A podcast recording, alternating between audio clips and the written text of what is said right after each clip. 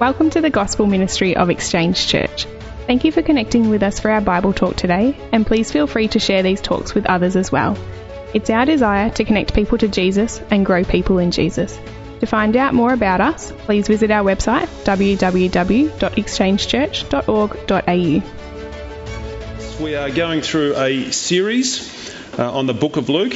Uh, Jesus, Salvation for All is the name of the series. So you might Gee, well done, Sharon. You are right onto that. Good stuff. Uh, that's the series you're up to. It's a wonderful picture of uh, Luke, a doctor, writing a gospel account, like a short biography of Jesus, uh, 2,000 years ago, mainly spanning three years of Jesus' life and ministry at the end of his life. And today we're going to pick up in Luke chapter 9. Uh, but just before we get there, uh, who knows the name Jim Elliot? A few hands may go up. Jim Elliot, 1956, uh, was an American missionary who, at the tender young age of 29, uh, was murdered by cannibals in the Ecuador jungles while attempting to build a relationship with these guys, ultimately to share Jesus Christ with them. Uh, really, really powerful story. Uh, you can. Um, What's the name of that film? End of the Spear. End of the Spear. I was trying to think of another one. Yeah, it's a great film, uh, by, uh, mainly about Nate Saint, but Jim Elliot's right through that as well. That whole story, a great story. Uh, Jim Elliot uh, was a man with very powerful gospel convictions that actually drew him to go to the Ecuadorian jungles and do that. Uh, Jim Elliot also, with these really powerful and deep gospel convictions, made this statement based upon those convictions, and he said this: uh, "He is no fool who gives away what he cannot keep." To gain what he cannot lose. He is no fool who gives away what he cannot keep to gain what he cannot lose. Jim Elliot had a really clear view of who Jesus Christ is, what it cost to follow him, and what he stood to gain by following Jesus Christ. Namely, Jim Elliot gained Christ and eternal life. We're going to look at that today as Jesus is going to call us down uh, the road of discipleship here in Luke chapter 9. So if you've got your Bibles, please go to verse 18 in chapter 9, and we're going to read there through to verse 27. Starting at verse 18. But now it happened that as he was praying alone, the disciples were with him, and he asked them, Who do the crowds say that I am? And they answered, John the Baptist, but others say Elijah, and others that one of the prophets of old has arisen. Then he said to them, but who do you say that I am? And Peter answered, The Christ of God. And he strictly charged and commanded them to tell this to no one, saying, The Son of Man must suffer many things and be rejected by the elders and chief priests and scribes and be killed, and on the third day be raised. And he said to all, If anyone would come after me, let him deny himself, take up his cross daily, and follow me. For whoever would save his life will lose it. But whoever loses his life for my sake will save it.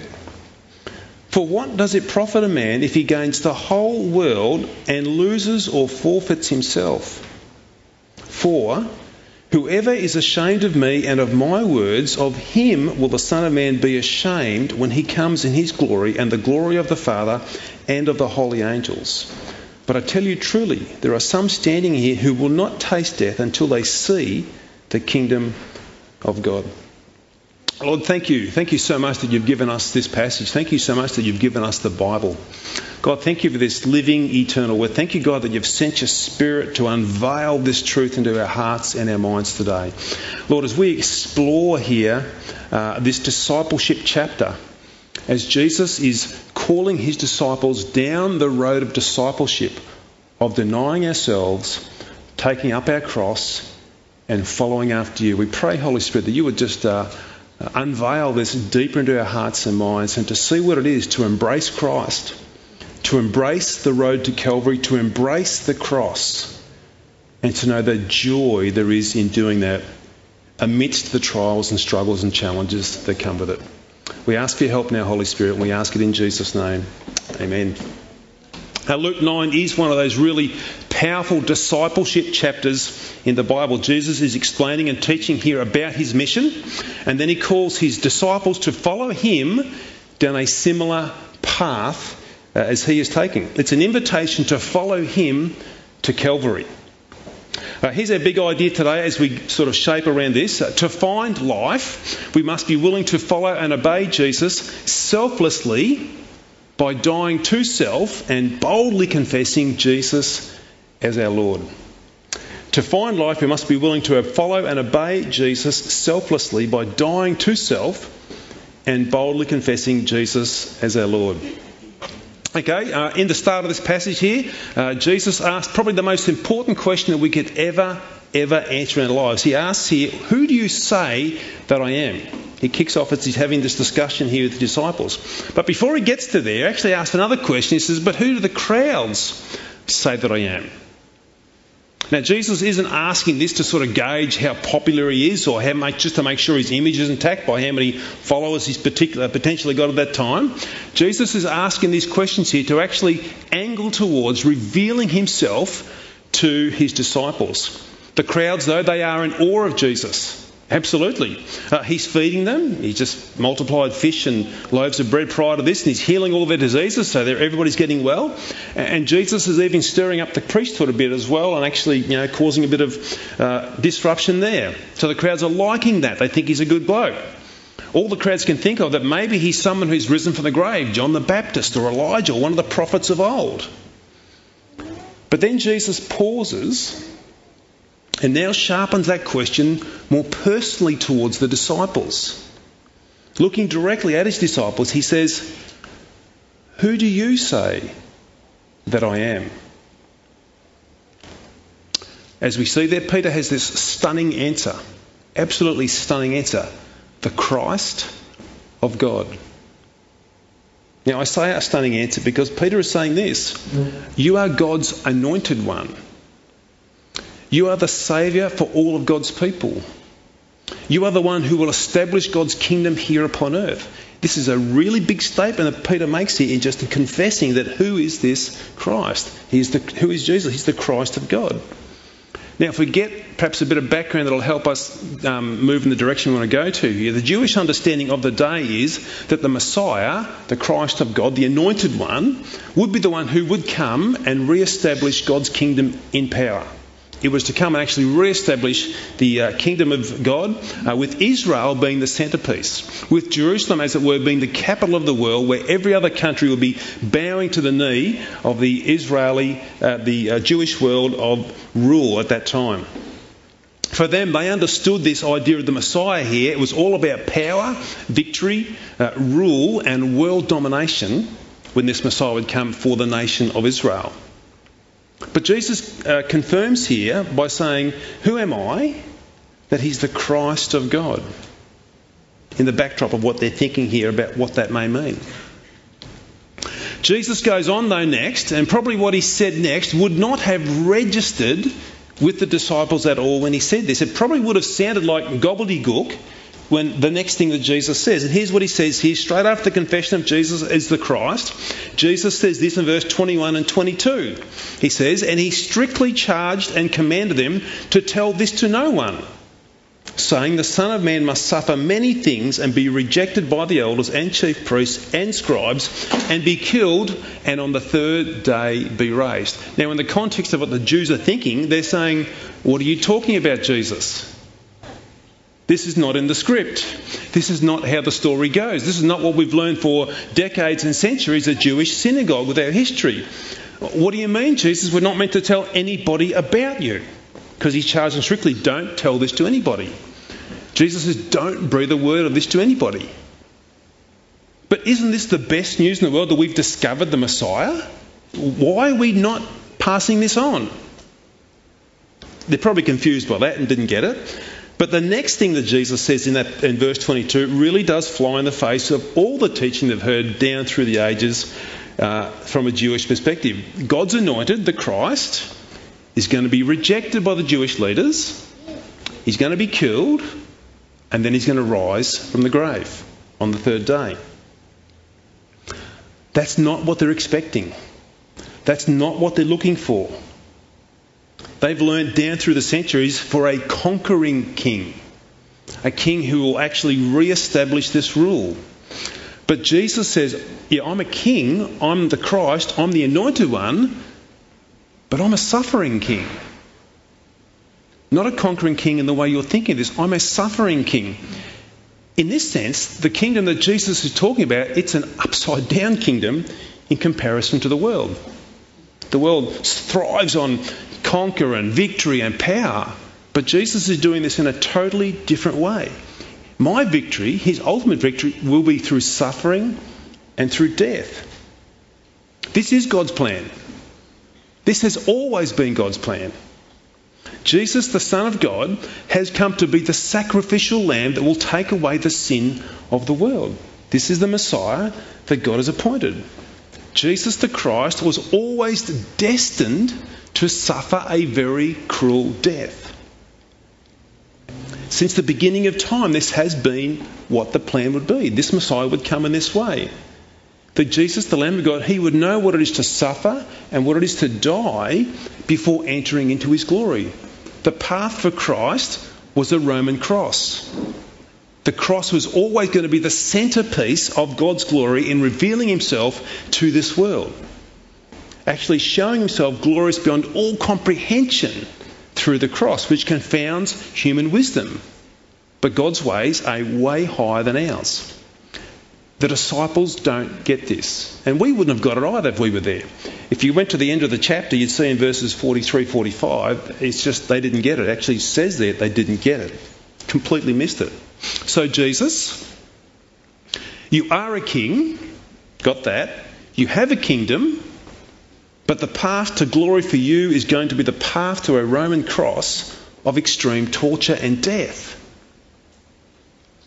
Penny hasn't dropped with these guys, but Jesus takes it on even further, and what he does next is like he throws a hand grenade into their thinking next by saying this You're also going to follow me on that same path. Have a look in verse 23. He says there, and he said to all, following on, If anyone would come after me, let him deny himself and take up his cross daily and follow me. Very powerful words that Jesus is saying there. Let's think about what he's saying. We'll just take it a few words at a time to, to grasp what Jesus is telling us. Firstly, there, if anyone would come after me, Jesus is saying, I'm a king. And if you want to come into my kingdom, if you want to follow me into my kingdom, if anyone would come after me, that's what it is. I'm a king, I've got a kingdom. You want to be a disciple of mine? Then this is the pathway through this world that we are now in to come into my kingdom. Next one he says, let him deny himself. On this pathway, on this road, let him deny himself. So, what does that mean? Do I have to live a life of total self denial? Do I have to go and sort of find this secluded place in the hills and bake my own bread and make my own clothes and just, you know, live that sort of life of absolute self denial? Is that what Jesus is saying there? Because some people see that like that sometimes. That's what they think it is. But that's not what Jesus is talking about here when he says this uh, let a man deny himself. Jesus, in talking about deny himself, is talking about us denying our self rule. We don't rule ourselves anymore. Under the lordship of Christ, He is our ruler. Life isn't about me anymore. I'm not the centre of my life in denying myself. Jesus is talking about His total lordship over our lives. We don't rule ourselves any longer. We are now ruled by the Christ of God, Jesus. How might that look? How does that work itself out perhaps through our lives? Well, what we have going on inside of us is a competition of desires. We have a competition of desires moving around inside of our mind. Uh, we have, you know, these desires can be sparked sometimes by outside influences, things that we might see in TV, things we might see elsewhere, or what we're hearing. All these images and things are coming in our mind and they're actually triggering desires within us. And some of these desires are really good, God honouring desires at times. Uh, one of them could be like this I have a desire to go to my next door neighbour and mow their lawns because I know they're really sick at the moment and I actually want to do a loving thing for them. That's a great desire. But at the same time, sorry, the only day that I have available to go and mow my neighbour's lawn, a bunch of my friends, good friends of mine, who said, Hey, we've arranged a four wheel drive trip into the mountains that day. Do you want to come four wheel driving with us? Now, I love four wheel driving. That's a good thing to do. There's nothing wrong with that at all. But the only day I've got available to mow my neighbour's lawn is the same day that my friends actually all want to go up to the hills to go four wheel driving. What will I do? I can do a loving thing for my unsaved neighbour who's sick and go and mow their lawns, or I can go wheel driving with my friends. What have I got? Sort of got a competition of desires happening in my mind. What'll I do? Living in Jesus' kingdom will see me deny myself of a good desire. It's not a wrong desire, but it's not a desire that needs to be fulfilled, like going wheel driving in the mountains on that particular day. Self deny myself, I'll actually deny that desire and I'll make another choice. And that choice will be actually to go love and serve my sick neighbour, mow their lawns, show them a really loving, kind act, and hopefully that leads to an opportunity to share the gospel with them. See, I'm seeking to follow the desires that bring maximum glory to Jesus. Sometimes I've got to deny even good desires for a higher and perhaps a better desire. That's one form of self denial. Here's another one that we might we would deny ourselves. I come to church and I have a desire to catch up with my friends. That's, a, that's what we do. It's a great desire. We come here and we want to do that. It's called fellowship and community, a really, really good thing to do. But as I arrive at church, what do I see? I see some first time visitors on the other side of the room, on the other side of the building. I'm looking across and they seem really uncomfortable. They seem really alone. They seem a little bit awkward because they're sort of just standing there and there's no one catching up with them. But as I arrive at church, my friends are standing over there that I want to catch up with and say hello to and the visitors are standing on the other side of the church. My heart goes out to the visitors because I can see that they're awkward and they're alone. This is their first time here to perhaps a strange place. My heart goes out to them. But it's so much easier to catch up with my friends because I can just have an easy, free flowing conversation with them. What do I have? I have this competition of desires. One's like the easy path, to do something which is good, but I've got this other heart pull towards these visitors over here and I want to go see them. So what do I do? Self denial that honours Jesus says, go and talk to the visitors, go and love them, go and actually welcome them, engage them, make them feel really welcome and warm, and maybe even go to the next level and ask them out to lunch after the service to really engage them. Because after all, I could catch up with friends at another time. But I'm denying myself not a wrong desire, it's a good desire, but actually to do a higher desire to honour and to glorify Christ. What's all that about? In this self denial, it's not about serving me. It's not about serving myself. It's actually about serving others ahead of myself to make Jesus look great, which flies in the face of the world we live in. The world tells us life's all about me. That's not what the gospel says. The gospel says actually deny yourself and serve others.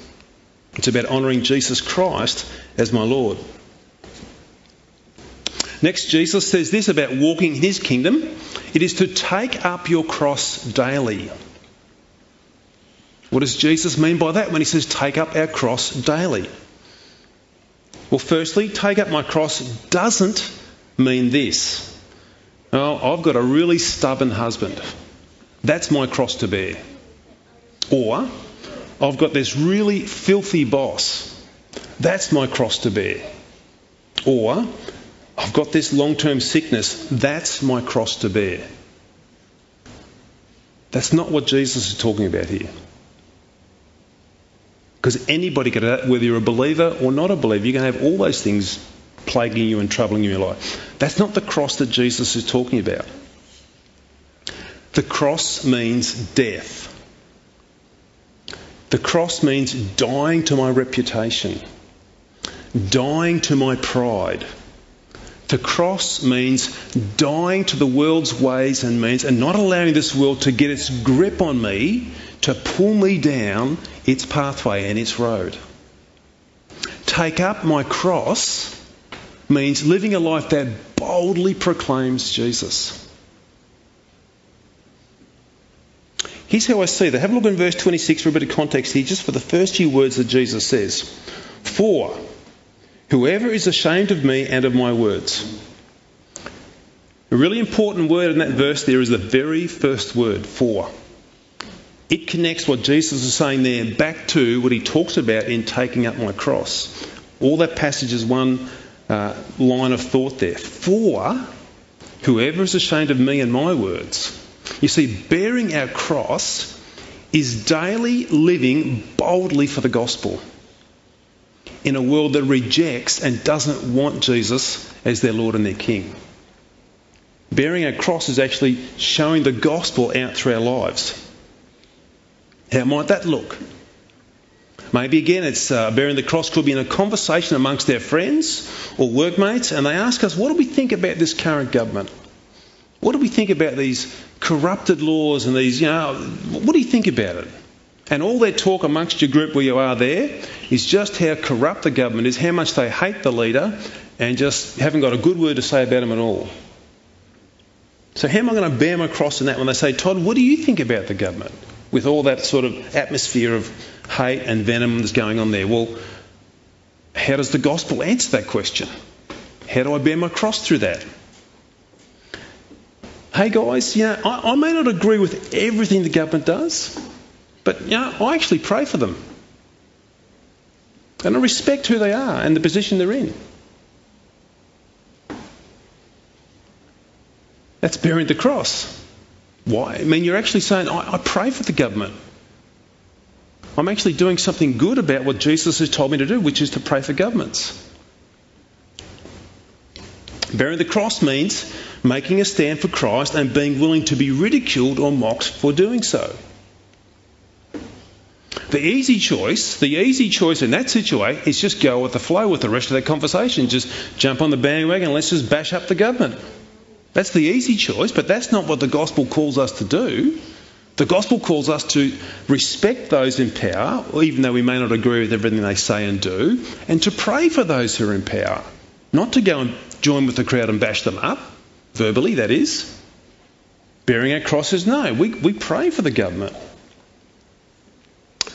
Other examples the culture of today continues to lower the bar on sexual ethics and standards.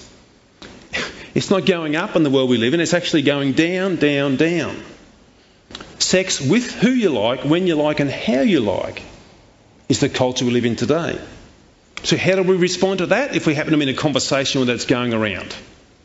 Or bearing a cross will have us saying, hey, sex is a wonderful thing that God has reserved for the safety and covenant of a marriage and nowhere else. That's bearing a cross in that particular conversation, putting ourselves out there, nailing our colours to the wall or flying our flag for the gospel. Or this business ethics can be a challenge for us in the world we live in today across a whole number of fronts. Maybe the team you're working with uh, in your particular division at work, they want to do a shifty on the work records. Okay? And you're part of the team, so you need to go along with falsifying their work records just to make sure they can look good in front of the boss's eyes. You're part of the team, and everybody's doing this. They get to you, and you've got to sign off as well on that. So, what does bearing a cross mean when that gets to that situation? It means actually saying, oh, guys, I can't do that. I can't do that.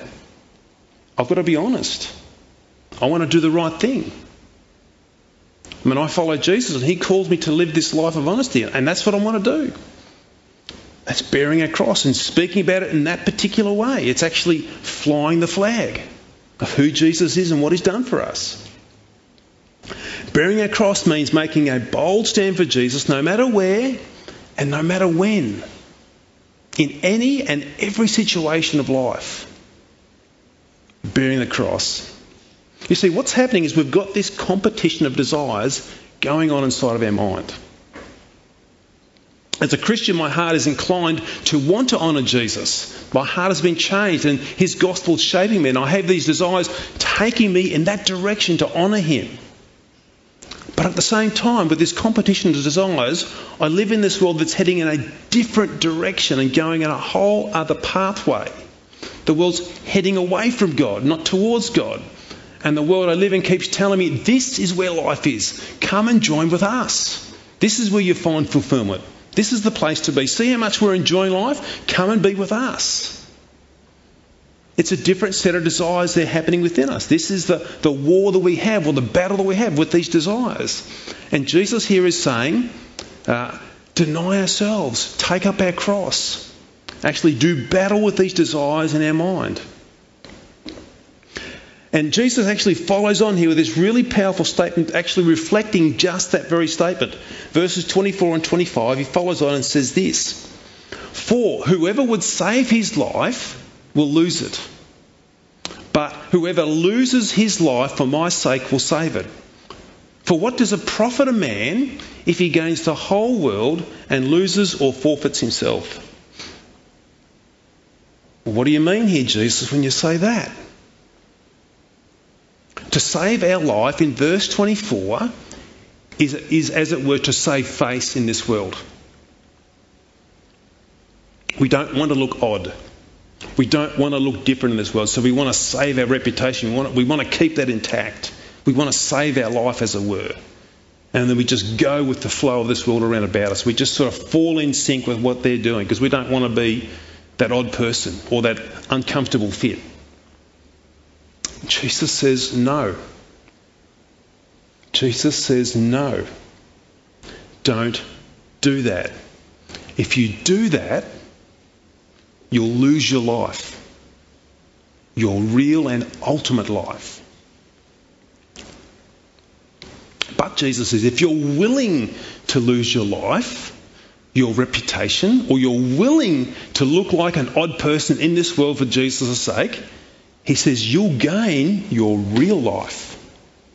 You'll gain eternal life. Losers are keepers. If you're willing to lose, you'll keep. If you want to keep it, you'll lose. Jesus is saying losers are keepers. Being a Christian in this world isn't cool in the way the world thinks of cool. It isn't. We're odd. We don't fit in completely with the culture around about us on many fronts. If someone's telling you become a Christian because it's a cool thing to do, it's not a cool thing to do in the eyes of this world. It actually flies in the face of this world in many, many fronts. Jesus goes on to say this in verse 25 as well. What will you profit? I'm just paraphrasing here. What will you profit if you pursue and gain everything this world has to offer? Your whole life is wrapped up in this world with all of its pleasures and all of its leisures. What will you gain if you do that? What will you profit? Well, Jesus says this you'll lose your soul in the process. If you just consume your life with filling up with everything in this world, you will lose your soul in the process. 70 or 80 years of earthly pleasure, but giving no thought whatsoever to who Jesus is and the call upon our life through Jesus. What does he say we'll get for that? He says we'll get this an eternity suffering in hell, cut off from everything forever.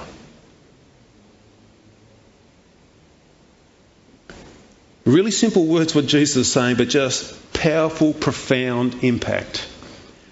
Talk about a rotten deal. Gain everything in this world, but lose your soul in hell. It's got to be the worst deal on the record, hadn't it? Here's the sad fact millions of people are running down that road as fast as they can. 68,000 people living around here in the Greater Shepparton area, they are running down that road, chasing everything this world can give them, but forfeiting their soul at the same time.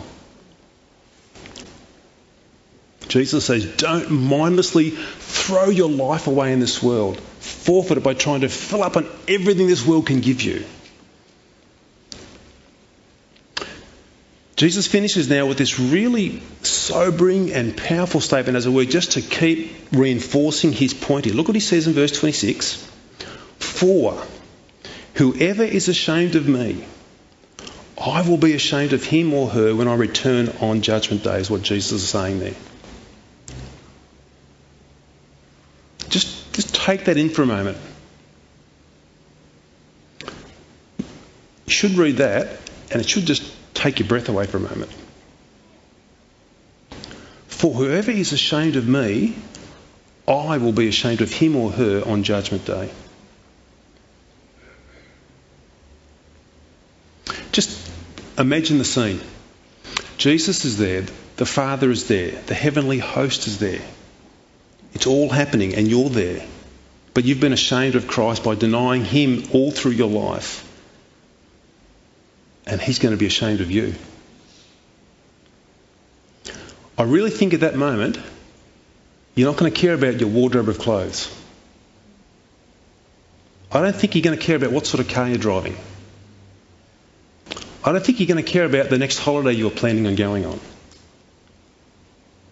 If you're in that moment where it's all on the line, that stuff won't matter a zip at that precise moment.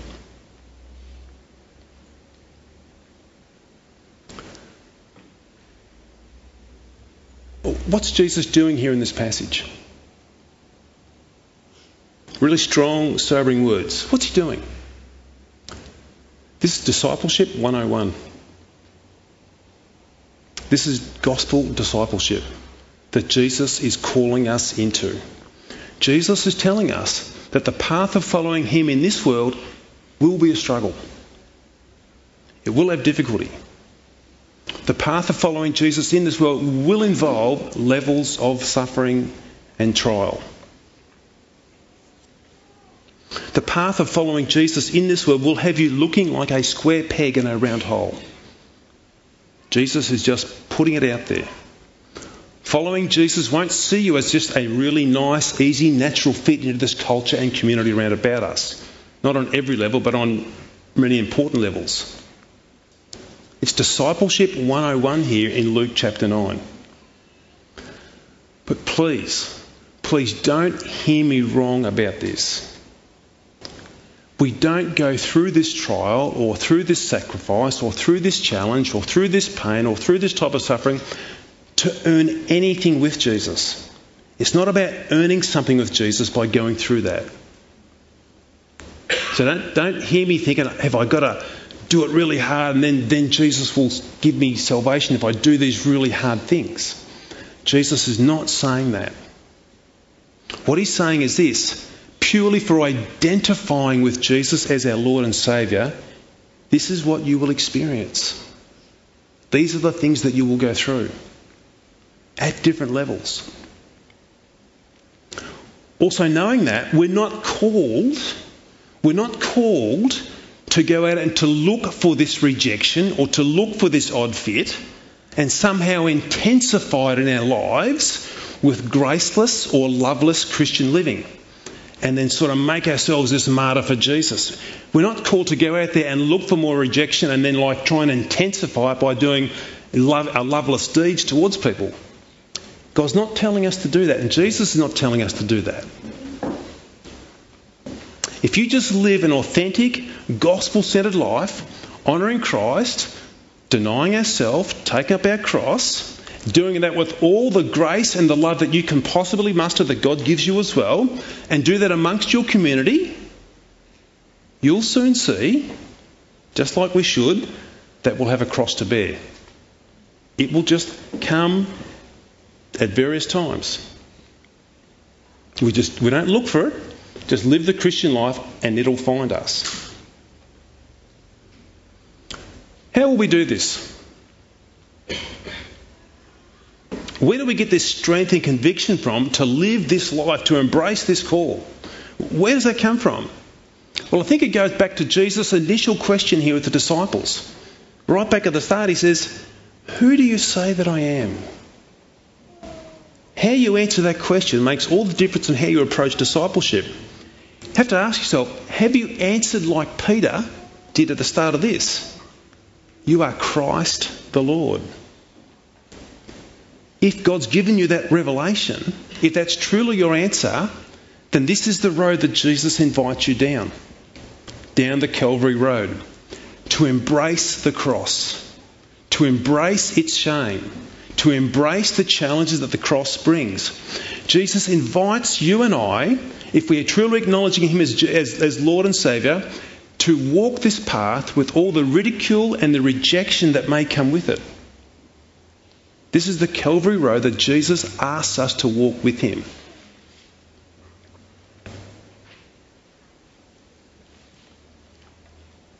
But we don't do it alone. We don't do it alone. We travel this road with Jesus. We travel this road who the one who strengthens us and empowers us every step of the way as we walk down this. Because he's walked that road before us. We actually walk Calvary's road with joy. It's an upside down kingdom. Look at what Jesus said. Uh, look at what it says in Hebrews here about Jesus. Uh, Hebrews chapter 12. Therefore, since we are surrounded by so great a cloud of witnesses, let us also lay aside every weight and sin which clings so closely, and let us run, not limp, not hobble. Let us run with endurance the race that is set before us. How do we run? Looking to Jesus, the founder and the perfecter of our faith, who for the what? Who for the joy that was set before him endured the cross, despising the shame, and is seated at the right hand of the throne of God. Is rejection easy? Is ridicule easy? No. Can it be joyful? Yes. Why? Because Jesus has gone that path before us. He calls us down that path, and we get a great joy in actually glorifying Him through that rejection, through that ridicule. And He says there, let us run that road with endurance. Let us run that road looking to Jesus, the author and the, the founder and perfecter of our faith. This is the end game of, this, of discipleship. Jesus Christ awaits us to welcome us into his perfect, glorious, heavenly kingdom forever and ever. But it's wonderful that it actually gives us the heads up right now that this is what discipleship looks like. Let's pray. Father, we thank you today as we uh, come to this uh, wonderful passage here in Luke chapter 9. God, we thank you today uh, for what you've done through your Son Jesus rescuing us, saving us, going to the cross, bearing all of our sin and guilt and shame and condemnation, exchanging that, Lord, uh, with your righteousness given to us as a cloak and a garment that we carry and wear today, that we are perfectly righteous in your sight because of who Jesus is and what he has done. Our sin has been put away. But Lord, you leave us in this world to glorify the name of your Son and to walk this world now uh, with a whole new set of desires, with a whole new heart looking to glorify Christ, which doesn't fit with this world where we live. And you tell us, Lord, to expect challenge. You tell us, Lord, and call us to deny ourselves, to take up our cross. But you don't leave us without the power to do that. You do that through your word and through your spirit. You do that through your word as we see today what Jesus has done for us. Lord, I pray, please help us gladly, joyfully to embrace the cross, to not be ashamed of Jesus, that we would stand on that great day boldly proclaiming Christ still, and He would lovingly call us His very own. Lord, for today, for those who've been in those conversations where the gospel has been on the line to some extent, and people have backed away in fear or backed away in cowardness, Lord. God, I pray, please restore them. Please give them the grace to step up again and to know that you are the God of the second chance, the third chance, the fourth chance, every chance. Help us today, Lord, to embrace this cross, to embrace this road, so that you would be honoured and glorified in our lives, and we would be built strongly in you, Lord, to enjoy all that you are and all that you've done for us. Today, Father, we ask and we pray that now in Jesus' name. Amen. We trust you have enjoyed our Bible talk from today. If you have any questions or comments from today's talk, please feel free to contact us at info at exchangechurch.org.au. Also, we love to welcome new people at Exchange Church in person, so consider yourself invited to be with us.